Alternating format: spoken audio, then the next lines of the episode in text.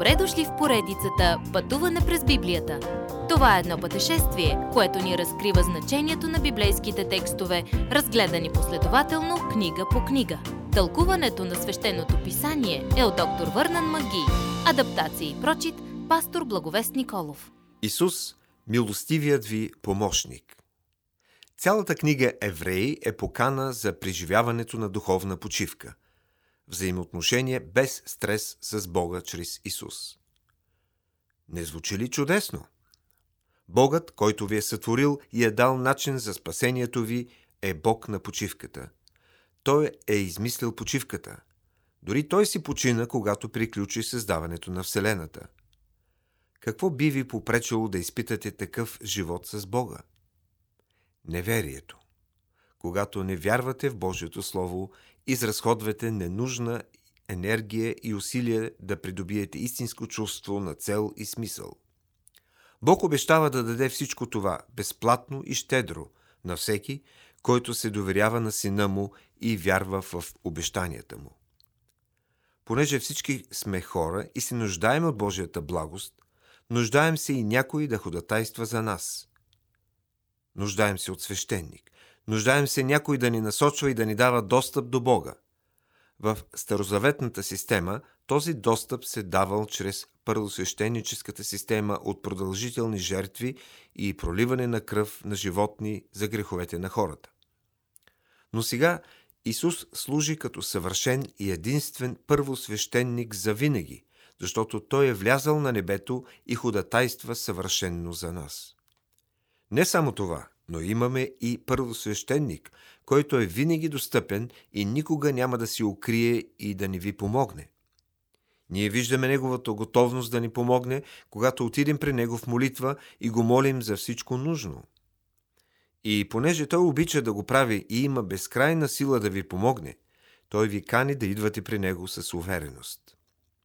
С други думи, можете да говорите свободно с Исус, когато се нуждаете от Него. Може да споделяте с него проблеми, които може да са твърде лични или интимни за споделяне с други хора. Той ви разбира, той познава слабостите ви, страховете ви, провалите ви и е обещал да не държи тези неща против вас, когато се молите. Това, което Исус обещава в замяна на молбите ви с вяра, е изобилие от милост и божествена, свръхестествена помощ. Ако сме честни, сигурно ще си признаем нуждата от милост. Всички имаме нужда от милост. И тя е достъпна в изобилие при престола на благодата. Исус ни е обещал това като наш вечен първосвещеник. Но Исус е обещал и да ни помага, да ни подпре във време на нужда. Помощта е много положително нещо. Тя говори за бъдещето. Може да намерим милост и благодат във времето на нужда – това е обещанието на Исус. Всичко нужно в този живот и във вечността може да намерим у Него. Между другото, обърнали ли сте се към Него днес? Все още имате време. Нека Исус, първосвещеникът ви, чуе гласа ви, кажете му, че го обичате, изповядайте му греховете си. Той вече знае всичко, но купнее да прекара време с вас. Служете пауза в деня си. Изключете всичко и идете при Него в молитва. Той ще е милостив и ще слуша внимателно и без разсейване. Исус ще ви помогне. Това е обещал.